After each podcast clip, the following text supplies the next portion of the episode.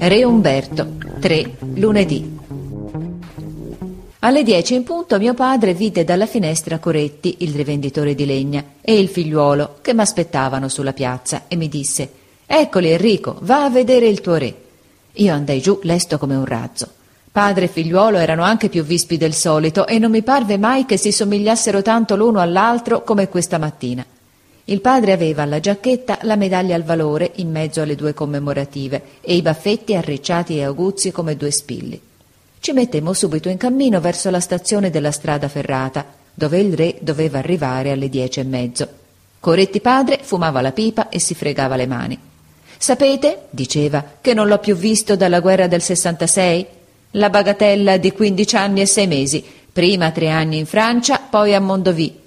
E qui, che l'avrei potuto vedere, non s'è mai dato il maledetto caso che mi trovassi in città quando egli veniva, quando si dice le combinazioni. Egli chiamava il re Umberto, come un camerata.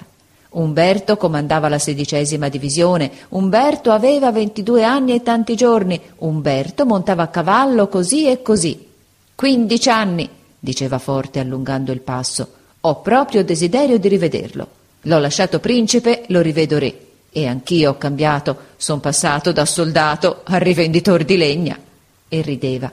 Il figliuolo gli domandò se vi vedesse vi riconoscerebbe? Egli si mise a ridere. Tu sei matto, rispose. Ci vorrebbe altro. Lui, Umberto, era uno solo, noi eravamo come le mosche. E poi sì che ci stette a guardare uno per uno. Sboccammo sul corso Vittorio Emanuele. C'era molta gente che si avviava alla stazione.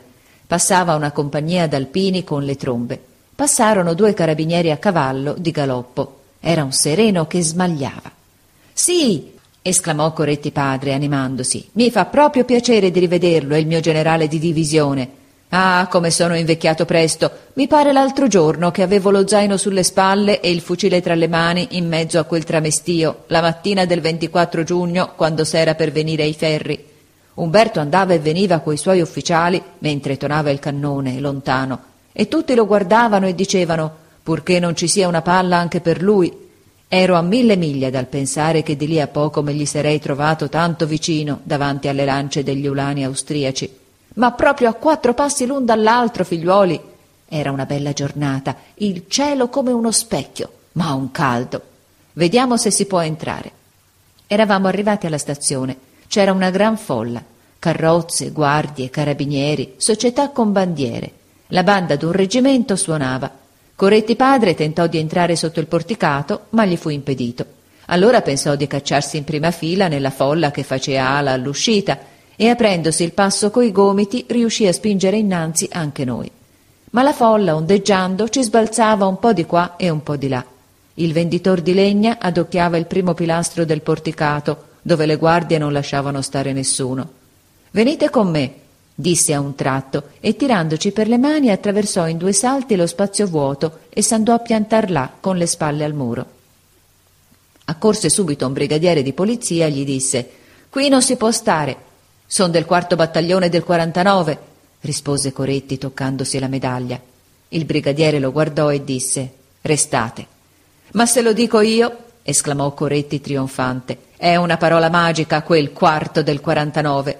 Non ho diritto di vederlo un po' a mio comodo, il mio generale, io che son stato nel quadrato. Se l'ho visto da vicino allora, mi par giusto di vederlo da vicino adesso. E dico generale, è stato mio comandante di battaglione per una buona mezz'ora, perché in quei momenti lo comandava lui il battaglione, mentre c'era in mezzo, e non il maggiore Ulbrich, sagrestia. Intanto si vedeva nel salone dell'arrivo e fuori un gran rimescolio di signori ed ufficiali e davanti alla porta si schieravano le carrozze, coi servitori vestiti di rosso. Coretti domandò a suo padre se il principe Umberto aveva la sciabola in mano quando era nel quadrato. Avrà ben avuto la sciabola in mano, rispose, per parare una lanciata che poteva toccare a lui come a un altro. Ah, i demoni scatenati ci vennero addosso come l'ira di Dio ci vennero. Giravano tra i gruppi, i quadrati, i cannoni, che parevan molinati da un uragano, sfondando ogni cosa. Era una confusione di cavalleggeri d'Alessandria, di lancieri di Foggia, di fanteria, di ulani, di bersaglieri, un inferno che non se ne capiva più niente. Io intesi gridare Altezza, altezza! Vidi venir le lance calate. Scaricammo i fucili, un nuvolo di polvere nascose tutto. Poi la polvere si diradò. La terra era coperta di cavalli e di ulani feriti e morti. Io mi voltai indietro e vidi in mezzo a noi Umberto, a cavallo, che guardava intorno tranquillo con l'aria di domandare c'è nessuno graffiato dei miei ragazzi? E noi gli gridammo evviva sulla faccia, come matti. Sacro Dio, che momento! Ecco il treno che arriva. La banda suonò, gli ufficiali accorsero, la folla s'alzò in punta di piedi. Eh, non esce mica subito, disse una guardia. Ora gli fanno un discorso. Coretti padre non stava più nella pelle. Ah, quando ci penso, disse, io lo vedo sempre là. Sta bene tra i colerosi e i terremoti e che so altro, anche là è stato bravo, ma io l'ho sempre in mente come l'ho visto allora, in mezzo a noi, con quella faccia tranquilla e son sicuro che se ne ricorda anche lui del quarto del 49, anche adesso che è re e che gli farebbe piacere di averci una volta a tavola tutti insieme, quelli che s'è visto intorno in quei momenti. Adesso c'ha generali e signoroni e galloni, allora non ci aveva che dei poveri soldati. Se ci potessi un po' barattare quattro parole a quattr'occhi, il nostro generale di ventidue anni, il nostro principe che era affidato alle nostre baionette, quindici anni che non lo vedo, il nostro Umberto, va. Ah, questa musica mi rimescola il sangue, parola d'onore. Uno scoppio di grida l'interruppe. Migliaia di cappelli s'alzarono in aria. Quattro signori vestiti di nero salirono nella prima carrozza. È lui! gridò Coretti e rimase come incantato. Poi disse piano: Madonna mia, come s'è fatto grigio! Tutti e tre ci scoprimmo il capo. La carrozza veniva innanzi lentamente, in mezzo alla folla che gridava e agitava i cappelli. Io guardai Coretti padre, mi parve un altro. Pareva diventato più alto, serio, un po' pallido, ritto appiccicato contro il pilastro. La carrozza arrivò davanti a noi, a un passo dal pilastro. Evviva! gridarono molte voci. Evviva! gridò Coretti, dopo gli altri. Il re lo guardò in viso e arrestò un momento lo sguardo sulle tre medaglie. Allora Coretti perdé la testa e urlò Quarto battaglione del 49! Il re, che s'era già voltato da un'altra parte, si rivoltò verso di noi e, fissando Coretti negli occhi, stese la mano fuori della carrozza. Coretti fece un salto avanti e gliela strinse.